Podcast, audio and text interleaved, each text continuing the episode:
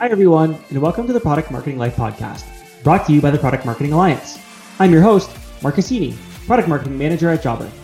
Every two weeks, I connect with PMMs all over the world about a product marketing topic of their choice. On this week's episode, I'm joined by Farhan Manjiyani. Farhan is a seller turned product marketer. He is a graduate of the University of Texas at Austin, where he majored in economics and minored in African and African diaspora studies.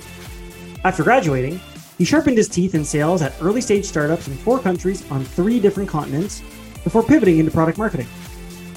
Today, he is launching the next generation platform for incident response and management, IRM, Grafana Labs.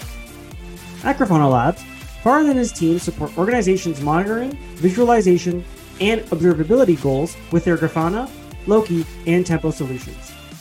Grafana Labs helps users get the most out of Grafana, enabling them to unify their disparate monitoring avoid vendor lock in, and the spiraling costs of closed solutions.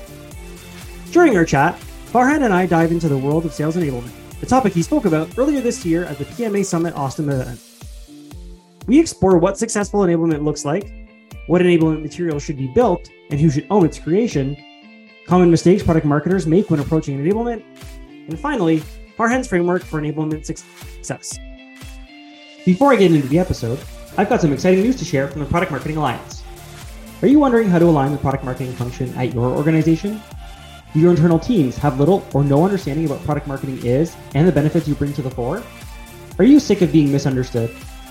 Product Marketing Alliance's brand new book, Misunderstood, features first-hand knowledge, techniques, and case studies to help you demystify product marketing, elevate the function, and gain the recognition you and fellow PMMs deserve. Learn how to effectively communicate the value you bring to key processes, such as positioning, personas, segmentation, OKRs, and gain supplementary intel from the likes of Privy, G2, Hotjar, Intercom, Zendesk, Adobe, and Drift. Misunderstood is packed with takeaways that will propel the value of your role and the overall importance of the PMM function and isn't to be missed. Get your copy at pmmalliance.co slash misunderstood. That's pmmalliance.co slash misunderstood. All right, with that out of the way, let's do it. Hey, Farhan, how's it going? I'm doing well, Mark. How about you, man? Good, thanks. Super happy to have you here. Happy to be here. Let's get into it. Awesome. So let's do that. Let's uh, let's hear a little bit about your career so far and what you do as product marketing manager at Grafana Labs. Yeah, totally. I started my career carrying a bag. Uh, for those that don't know, that's that's tech sales, mostly at early stage startups on uh, three different continents, four different countries, having lots of fun. And I always, you know, could put the words to it, but I didn't know it was called product marketing. Right? I used to talk about it as taking the guesswork out of product marketing as what I want, or sorry, the guesswork out of sales as what I wanted to to work into, get my way into, and I was never really able to figure it out until one day uh, these folks like came into our sales floor. This is back when we were in person, and they'd lead these incredible trainings um, where they just knew everything about our buyer, our market. And I was like, what the hell? Like, how do they know all this stuff? These must be like OG salespeople. And so I go and I, you know, uh, ask what's going on, and they're like, "Hey, yeah, this is a product marketing team. Uh, what what what you doing on our side?" And I was like, "Oh, what do you mean product marketing?" Long story short, that's what got me interested in. Uh, shortly after, made the transition since then been responsible for go-to-market strategy, mostly for developer platforms. Most recently um, in the speech text world, uh, where we went from about a million in ARR to five million in just under two years. That was a whole lot of fun. Zero to one building is is kind of where my sweet spot is. Now at Grafana, uh, doing very similar work. Um, so Grafana is in the observability space, which is still targeting uh, developers, but specifically around how do you ensure your platform or product uh, you don't experience any downtime. There's a lot of preventative things that you can do um, for that. Everything from preventing the issue, once issues occur, how do you quickly find the issues and what's causing them? And then once you've found them, how do you fix? Um, my product area is on the latter end. How do we actually fix the issues once we've found it? That's what I'm responsible for now. Awesome. Yeah. Thanks for giving us that quick uh, and thorough overview of your career so far. And, you know, I've, I've chatted with a number of product marketing managers and product marketers who have started their career in sales. Um, and I've always find that journey uh, pretty fascinating myself. So I'm, I'm curious, and I've asked this question to some of those individuals as well. Is there anything about being in sales that you feel has made you a better product uh, marketer, or any skills, uh, insights, learnings that you picked up that you've been able to apply, you know, in your day to day in a product marketing role? Yeah, 100%. It's, it's such a good question. Um, highly recommend it.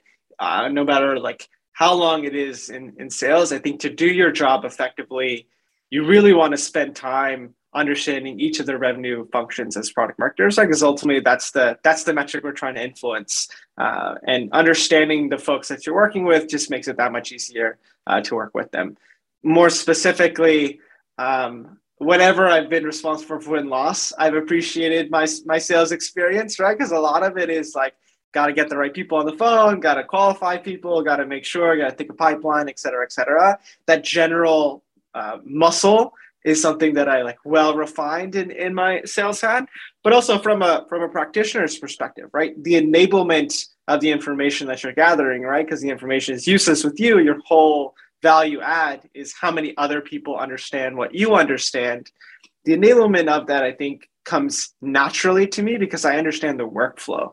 Um, and ultimately, I think that's where you get into the difference, which I know I'm excited to get into the difference between enablement and then execution right? One is teaching and the other is doing. And you have to have both. Um, and it's important to stay cognizant of like where you have that skill gap. More than likely, an organization has one or the other. And when they say they're looking for enablement, they're really just trying to get to the other half. And so, you know, the more of that spectrum you can cover, the more value you're able to add as a product marketing. Yeah, I love that framing of getting yourself exposed to and really understanding all of the different levers at your org that generate revenue, whether it be sales, whether it be, you know, anything else really that touches revenue. Um, it, it's important as a product marketer to be exposed to those and really understand them. So I think that's some great advice for anybody listening. And yeah, you know, um, I myself spent very, very brief period of my career in sales, and I, I agree um, wholeheartedly that having that understanding of what the workflow looks like in sales just makes your approach to how you empower and enable those individuals that much more effective because you know day to day what they're going through, what their pain points are, you know, what they might actually use versus be given and just feel like, oh, you're just creating more steps or more work for me. So having that level of insight and that understanding, I'm sure goes a long way. Yeah, 100%. So before we get into the meat of our conversation today, and you touched on it briefly uh, just a second ago, but before we get into that, I'd love if you could just perhaps give some guidance or, or some advice on anybody listening who they themselves are looking to get a little bit more into sales enablement, either as part of a product marketing role or a dedicated sales enablement role. Um, obviously, there's a lot of overlap in those two disciplines, so it'd be great to get an understanding from you uh, of any advice that you can share um, for someone who's interested in going down that path. Yeah, totally. Um, like I mentioned, right, the two skill skill skill sets that you want to have here. One path is become a practitioner uh, yourself, right? Get get yourself earn your stripes in a sales role, pre-sales, post-sales. It really doesn't matter. Uh, ultimately, like you just again want to understand how to how to navigate daily life with the pressures of a quota. You could think about workflow optimization all day, but you know taking out, oh, I can just do my job and I get paid no matter what. That's very different from this is how I put food on the table for my family. Now I need to go find this information. It's a totally different mindset, right? So, like, just being able to speak with true empathy uh, to that goes a really, really long way um, and will head and shoulders set you apart when you're talking about uh, interviews, no matter who you're, you're talking to. Oftentimes, uh, it's, a, it's a bit of a, a, funny thing, but you would be surprised the amount of enabled people that actually don't have any practitioner background. Um, often they have the other side, which is teaching, right? You'll find that the best sales reps are really shitty teachers, right? because they fundamentally believe they are unique in their workflows, their approaches.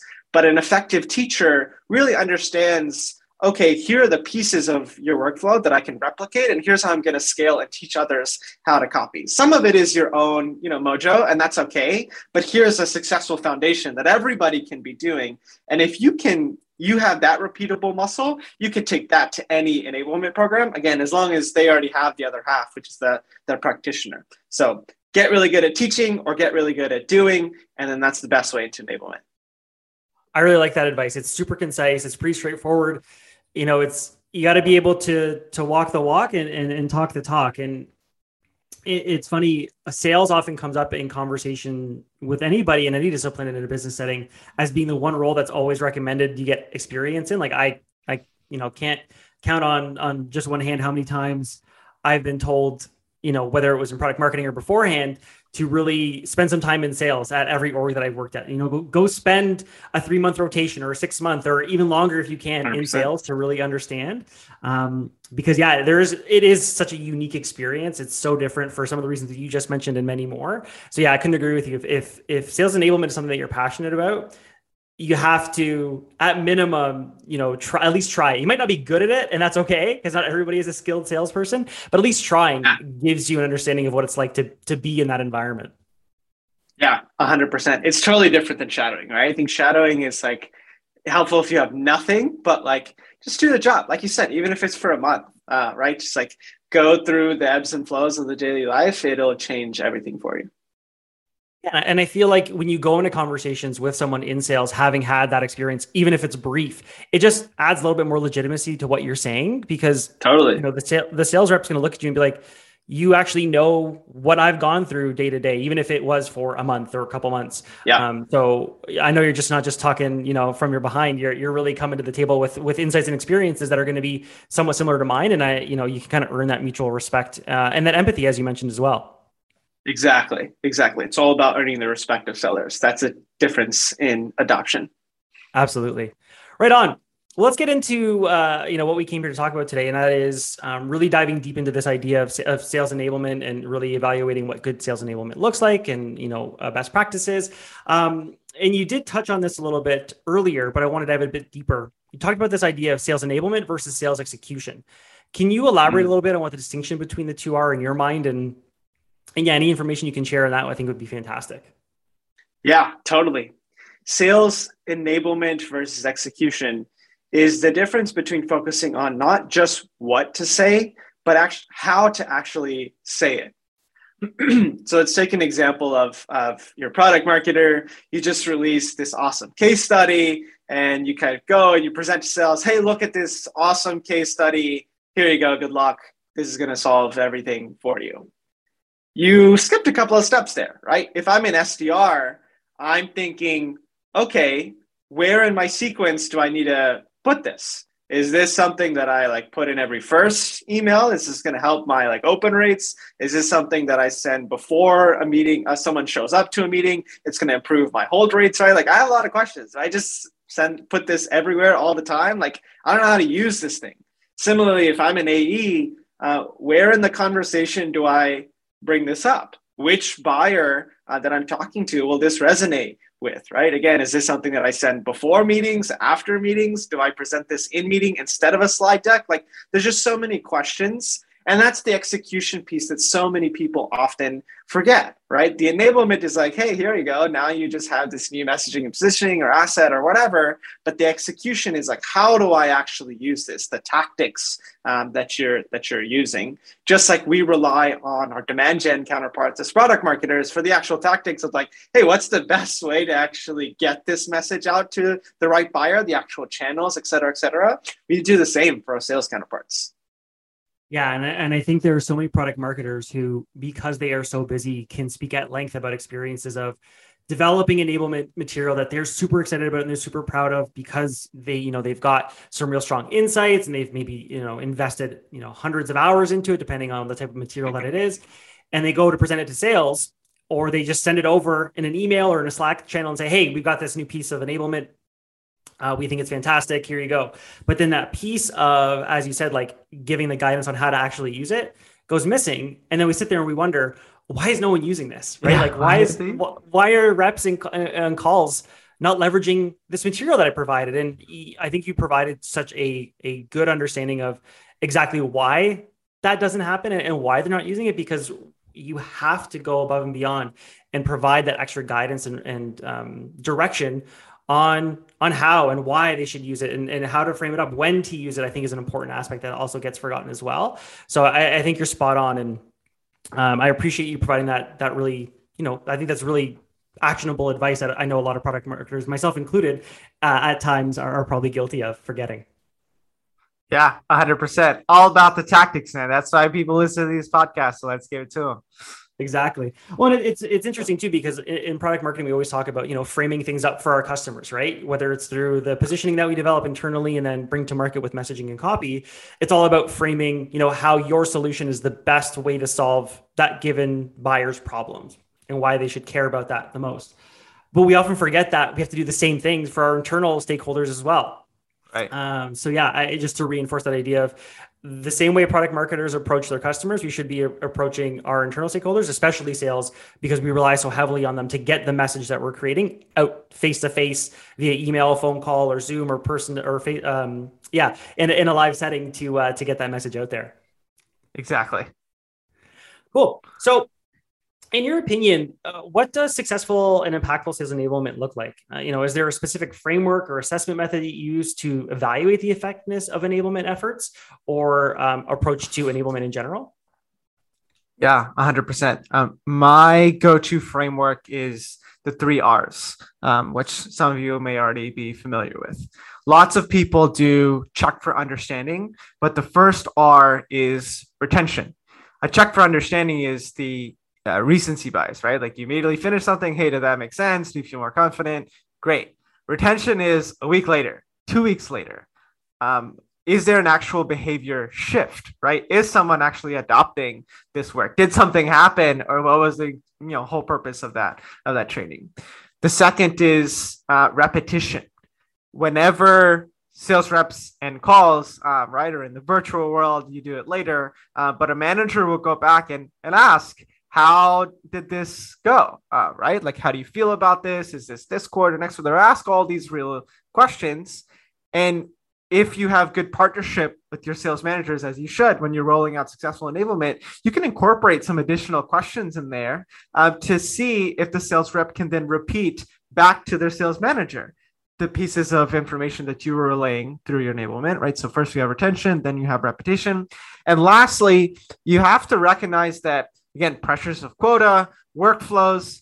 You know, if I have a five page one uh, five page competitor dossier right that i spent four weeks putting together the reality is from a workflow perspective i'm a rep i'm in the middle of a call and I can't remember what the hell we talked about. I know we did some like enablement about this computer, but I can't remember in that moment in time. And no one has asked me to repeat it. I need to be able to research. I need to be able to find it within the few seconds in the middle of a call to sound smart, right? And, and get to the next meeting. That's all I'm trying to do at the end of the day.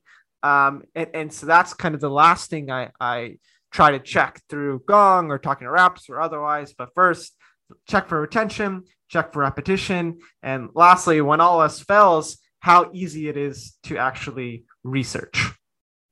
I love that. Yeah, super simple, super easy to remember. And, and on that idea of remembering, how do you assess and evaluate retention at, at, at a rep to rep level? Are you leveraging, uh, you know, offhand conversations? Are you reaching out to them individually via Slack or in a meeting? Are you sending out surveys that assess their their knowledge and ability to retain it? Uh, I'm curious how you approach evaluating for retention specifically.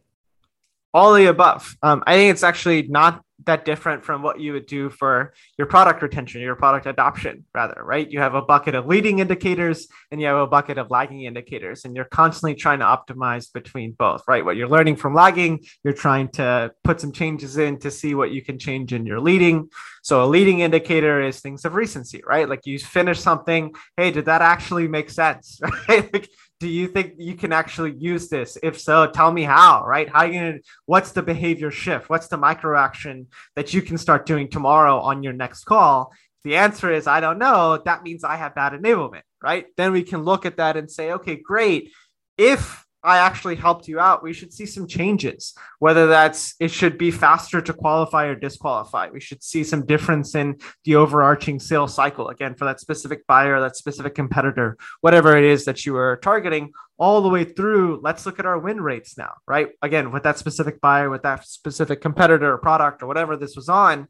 Did we actually see any change before and after? If not, why? It, are there only specific reps that are using this? Well, what are their outcomes compared to the reps that just said, yeah, screw your enablement. I know what I'm doing, right? Like, what's the difference there? Can we look at things there and, and gather some social proof?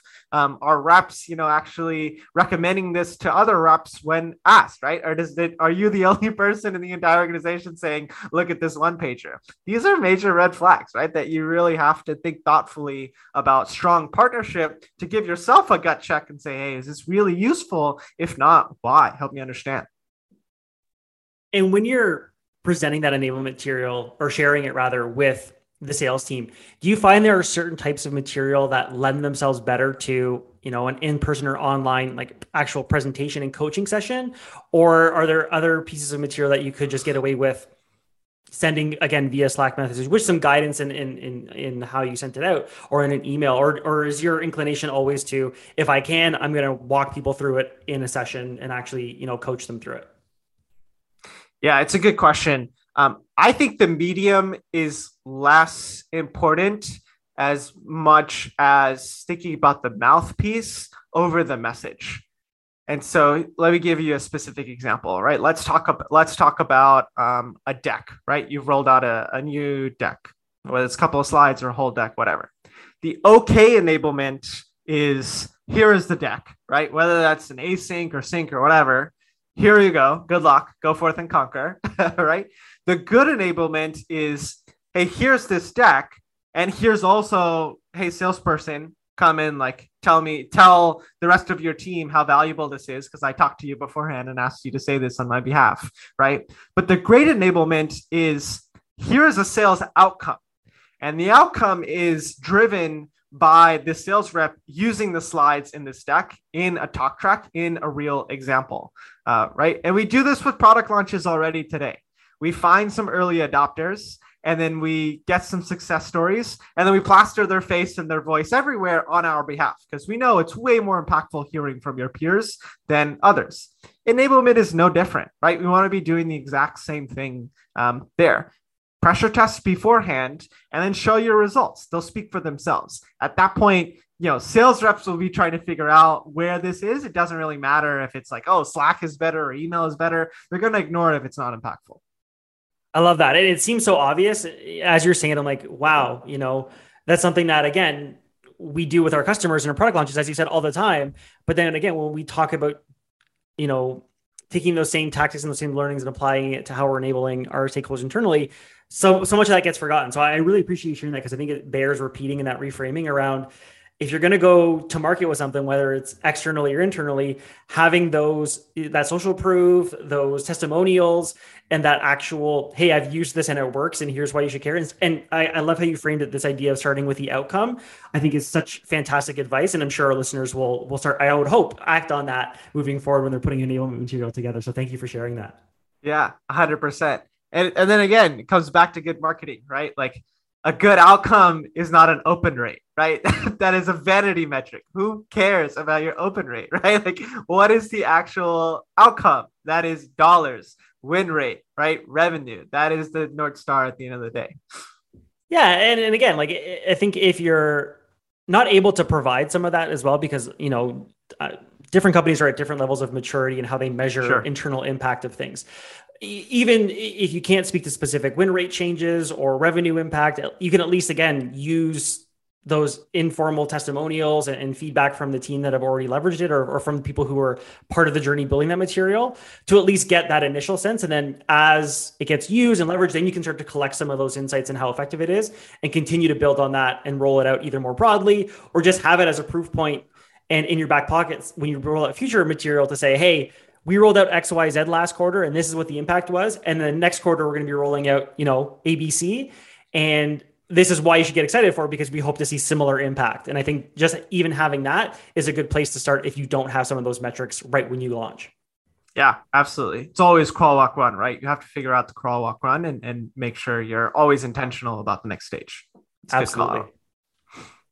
So my next question here is, you know, just around enablement ownership. You know, oftentimes, depending on the size of a company, different teams can have different parts to play in how enablement material is created. So I'm curious, in your opinion, who do you feel should own or drive those efforts?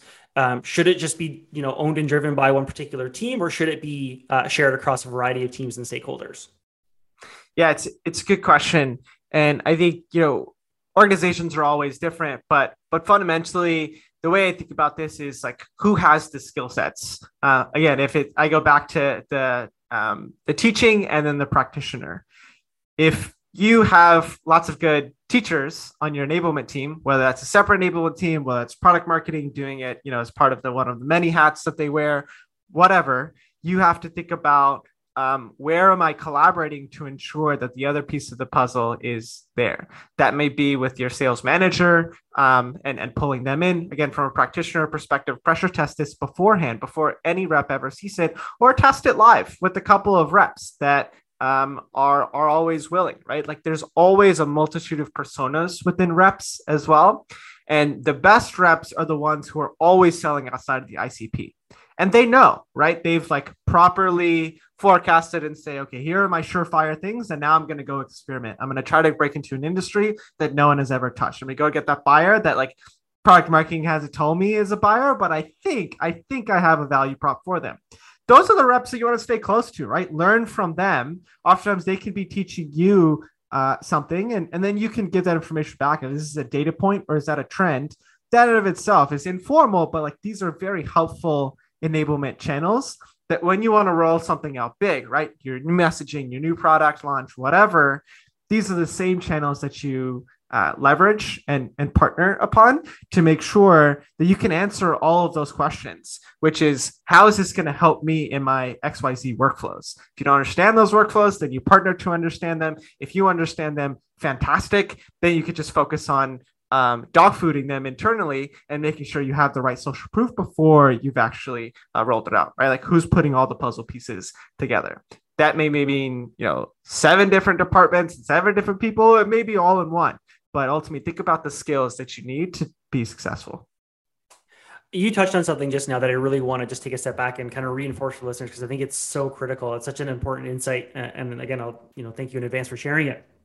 This idea of working with uh, sales reps who are going outside the ICP or out the you know the the mm. industries that you've identified um, as part of any positioning and messaging work or enablement uh, work that you're, you're doing um, and leaning into that I, you know i myself have been guilty in the past of going through the process of you know creating buyer personas and, and identifying you know what our icp is and where that icp lives and what industries and what segments and then getting feedback from reps um, you know maybe one or two in particular and saying in which they say oh i actually ended up selling our solution into this vertical with you know with this individual at this org. And the reaction being well that's not what we you know trained you to do. And that's not what we're supposed to be doing. Um, and in hindsight after hearing you say that i realized like wow that was a that was a big miss on my part. Uh, and i'm sure other product marketers have probably made a similar mistake. Um, you know i think we we often think of product marketing as being this this new really intelligent function within an org um, that has really deep insights into what our you know our, our positioning should be and our, who our ideal buyers are. Um, but we forget that our sales reps are the ones living and breathing that every single day and they have so much to share. So when you're seeing reps going outside of what you think was the ideal areas to play you shouldn't shy away from that. You should actually lean into it and see to your point is this just a single data point? Is this a trend? Is it something that we could be exploring more thoughtfully? Um, so yeah I, thank you for sharing that because i think that's such a super important insight, even just for me personally. Um, so I'll, I'll, take that away and kind of apply that as I continue on in my career. So thank you. Yeah, I, I will add, I think an important caveat now that I'm thinking about it, I'm thinking about my, my own experiences. I've made a similar, uh, similar mistake, but on the other side, right. In which I thought we had found a brand new buyer, but fundamentally like our product didn't solve that person's problem. And, you know, if we did sell them, they would have a really bad experience and they would churn.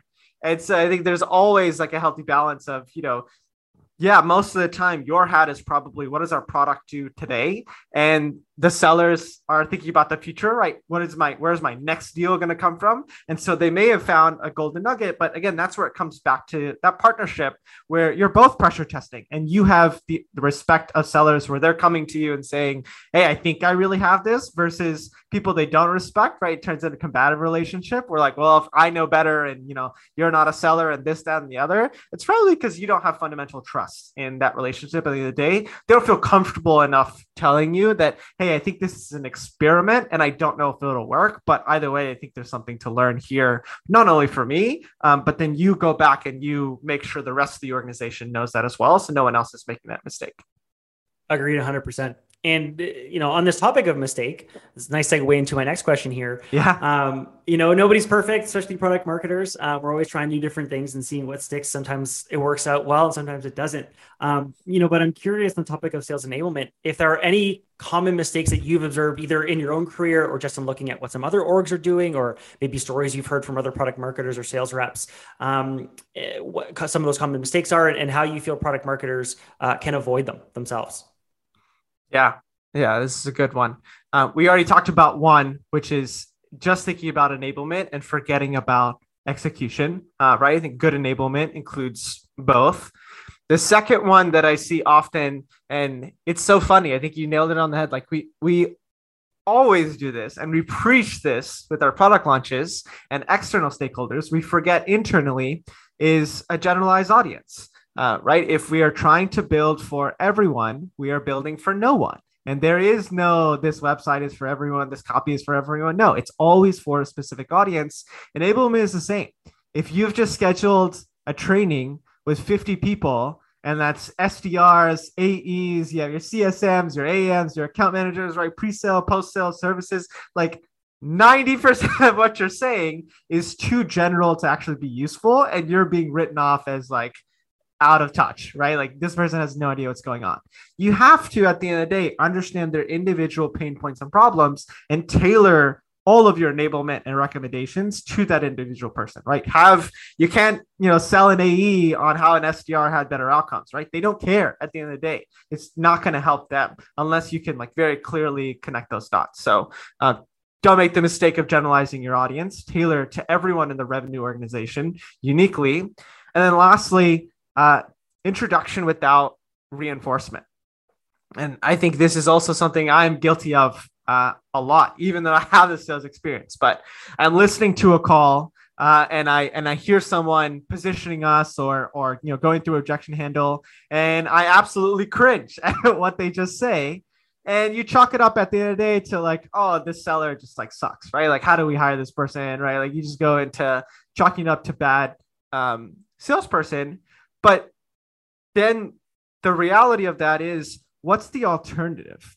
What's happening in that situation? If we take a step back, that seller is trying to practice. They're trying to practice that new messaging. They're trying to practice that objection handle that you served up to them so well.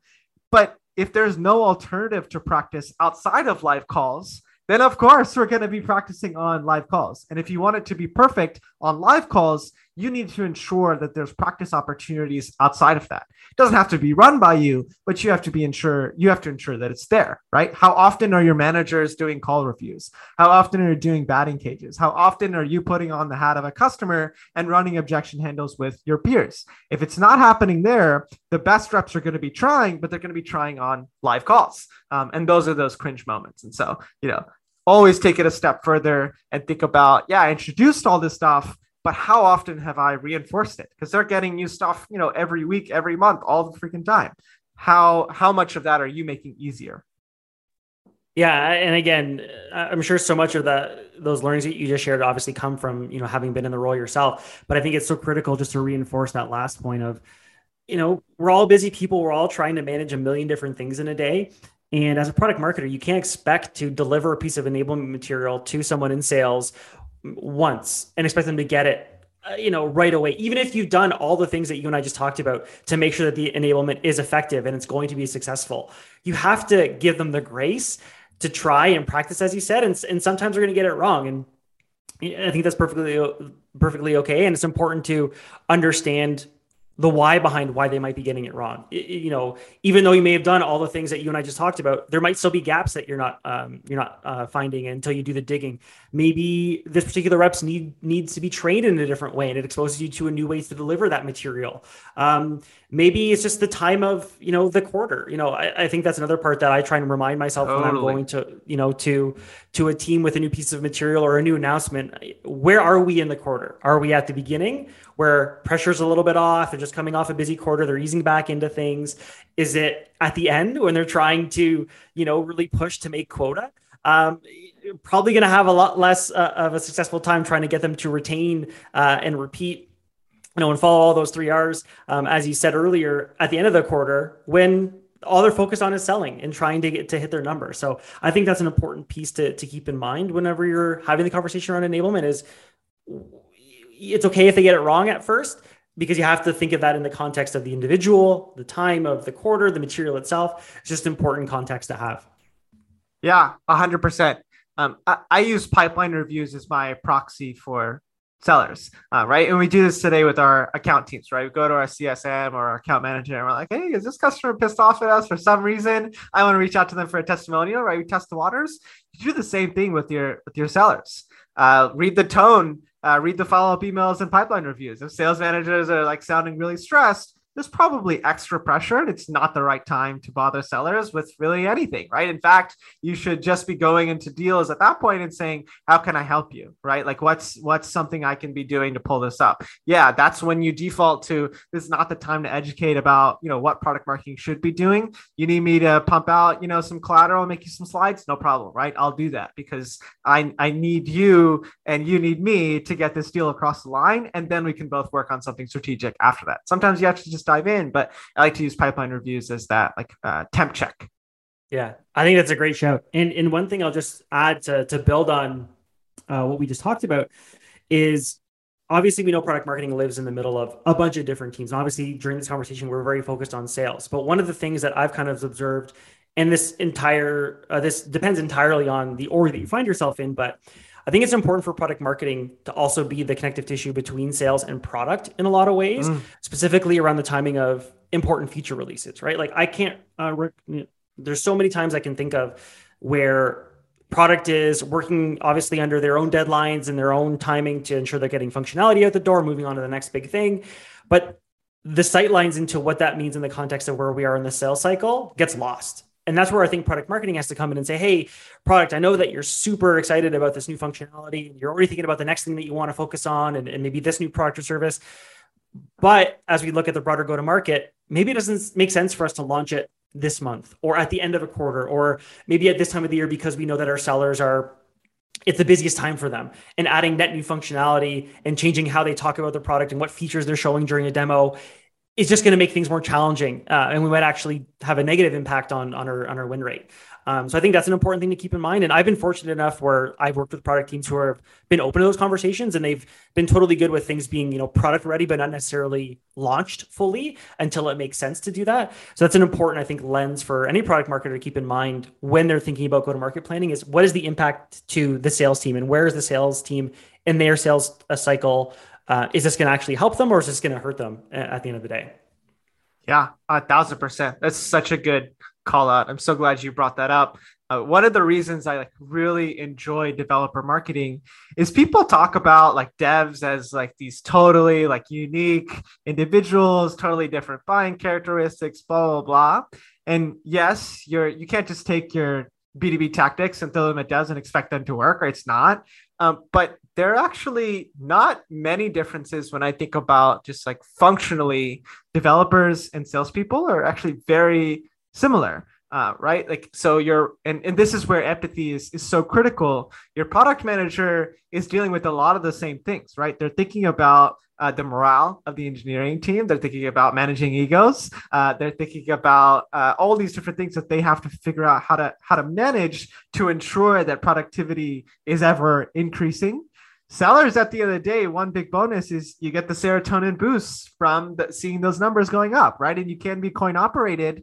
There often isn't that that final loop to actually see the other side from a developer perspective. And I've found that as a very helpful uh, empathy building exercise from uh, for product, right? It's, has won me a lot of brownie points is coming back and be like, hey, here's direct access to this customer feedback that you never really get to hear from.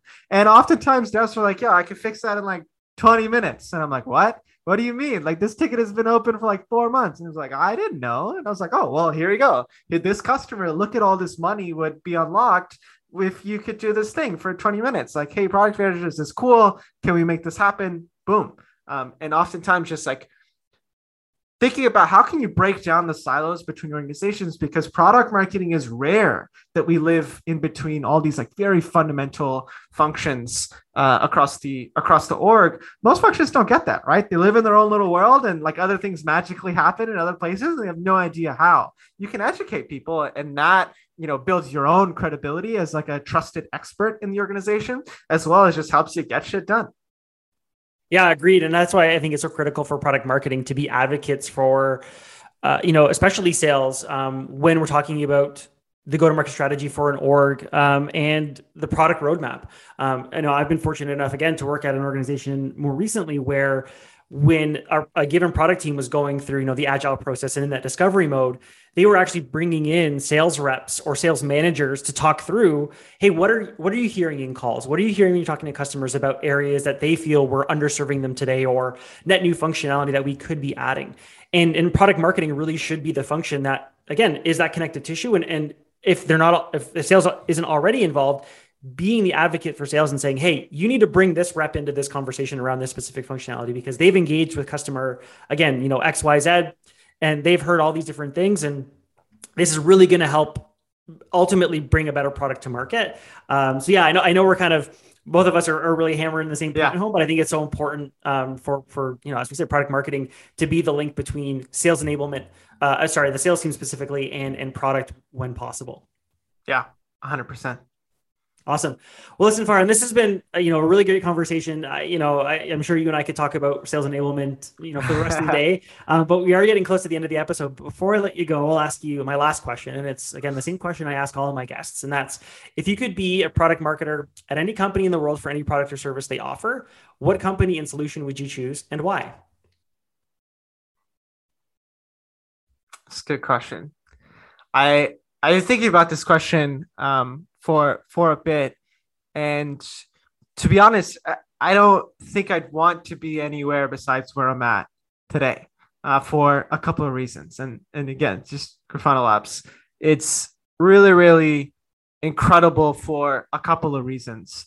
Um, number one, the distribution advantage of like being open source first, right? Having something like a million installations uh, already out today, uh, right? Like we're just trying to convert like five percent, seven percent to commercial, and that's a really, really healthy business, right? Having such a big distribution advantage out the gate is very different from a lot of problems I've experienced where we're trying to like beg people to trial and then you know convert them from there. It's totally different where they already know, right? There is no awareness play. It, basically, everyone is automatically in consideration, and you can just do your job well, and, and they'll convert. But the second is this concept of big tent is something that I really, really, really love, um, where it's all effectively in this space. Often people say, Look, I can do lots of wonderful things for you. I can help you be preventative. I can give you insights. I can do all this cool stuff for you but the kind of you know uh, in between the lines there is well first you have to migrate all of your data to me and i have to store everything for you or i have to you know you have to implement this whatever technology and then i can do all these things. Our big tent philosophy is the exact opposite where we know it's a super big headache right? You want to store with us you want a storage solution we have it but at the end of the day, you can keep your data exactly where it is, and we will still help you do all those things. We will still help you visualize on top of wherever your data is, even if that's our competition, right? So, and the reality is, every organization nobody wants a like single tool for everything, right? Like they just don't. You want best in class for the specific thing that they do really well, even though they advertise all this other stuff. They do one or two things really, really well. And you could do that as an organization and still have like a unified view at the same time. To me, those are just such huge advantages, right? That are lending themselves to a really awesome product, um, a really successful sales team and product marketing has not existed for you know six eight years of the company. It just started a year ago. And we have like zero baggage. We talk about this a lot as a team where now we have all our functions and there's no expectation that we're living up to of like there's a very specific you know there's someone that came in before and they set all these expectations and now we have to live up to them. We can decide. We have green field here. We can totally decide what do we want to do as a team? What do we feel is most helpful, most impactful for the business? cool team, let's all go discover all across the organization, come back, talk about what we learned, and prioritize together. That is just such a like fantastic position to be in as a product marketer where you get to choose right like what i want to work on what skill sets do i want to refine you know this quarter this half whatever and what is most impactful for the business that is just like it's also perfect right? You have the money you have the product you don't have these like big pressures. You could just go be effective as a product marketer. That's just too perfect. I, don't know that i'd want to be anywhere else. That's amazing. And it's so refreshing to hear uh, you know, a product marketer find themselves in an org where, you know, obviously you're very passionate about the solution and and passionate about the work that you're doing. And I think that you're you're right where I think any product marketer loves an experience an opportunity where they have, as you said, that green field and freedom and an opportunity to kind of do whatever, whether that's because they're the first product marketer, it's a net new team, or you know it's just a new strategic direction for the company to really invest in product marketing. So you know, I, I the reason I ask this question because I think it's always important for product marketers listening to see how product marketing um, operates at different companies, what product marketers like about what they're doing today, what they might not necessarily love, and what they're seeing other companies do that really excites them. So that when they're exploring opportunities themselves, they can have a better understanding of what they themselves should be leaning towards. So thank you for sharing you know all the reasons why you're you're so happy where you are and uh, that passion shows through and i'm sure that also comes through in the enablement material that you're putting together um, because you're obviously very passionate about the solution you're providing your customers and the solution that you're providing your internal stakeholders uh, specifically the sales team so thanks for sharing that yeah, absolutely. Thank you so much for the opportunity. Um, quick plug, of course, we're hiring. Of course. so thank you for that. And and this has been awesome, Mark. Like one of my favorite uh, topics to talk about. Very open for anyone listening. If you want to chat more about enablement, if you want to chat about dev marketing, you want to talk about anything product marketing related, this is something that I just genuinely love. Like I don't know of any role that I want to be doing that isn't product marketing in, in some form or fashion. Uh, and so I'm really happy happy to be here and and glad you reached out. So thank you very much. Likewise, yeah, I'm even happier that you're here today. It's been a great conversation, and I'm sure um, you know we'll hear from you again. I know that you're a pretty active member of the PMA uh, community yourself, and you've spoken at uh, an event recently. So for anybody who's uh, looking to learn more about your approach to sales enablement, specifically uh, within developer marketing, um, I believe you held a talk uh, back in February of this year that I know is now available on the PMA website. So definitely check that out. Um, you know, far Farhan, you're obviously a very um, you know knowledgeable guy about all things sales enablement. So I definitely encourage anyone who's listening to uh, take you up on that offer to chat if they're looking for advice or guidance. So thank you for offering that. Yeah, absolutely. Uh, part two of that conversation, by the way, everything sales enablement is going to be San Francisco. I just heard from Beth earlier today. Uh, Dev Marketing Alliance coming to San Francisco in like September, October, something like that. I'll get the exact date right, uh, but we're going to do part two. So come out, let's let's learn, let's chat some more. Awesome. Yeah, can't wait. That's fantastic. Well, yeah, thanks so much, for It's been great chatting with you. And again, I'm sure we'll be in touch again soon. All the best. Cheers, Mark. For everyone still tuned in, thanks so much for listening. And if you enjoyed the podcast, please help us spread the word to other product marketers. Before we leave you to get on with your day, if you want to get involved, here are a few ways you can. If you're a product marketer and you want to come on the show and speak about your day, a specific topic, or your role in general, that's one option. If you want to flex your podcast hosting skills, being a guest host is another. And finally, if you or your company want to sponsor an episode, there's a third. Thanks again and have a great morning, afternoon, or evening, wherever you are.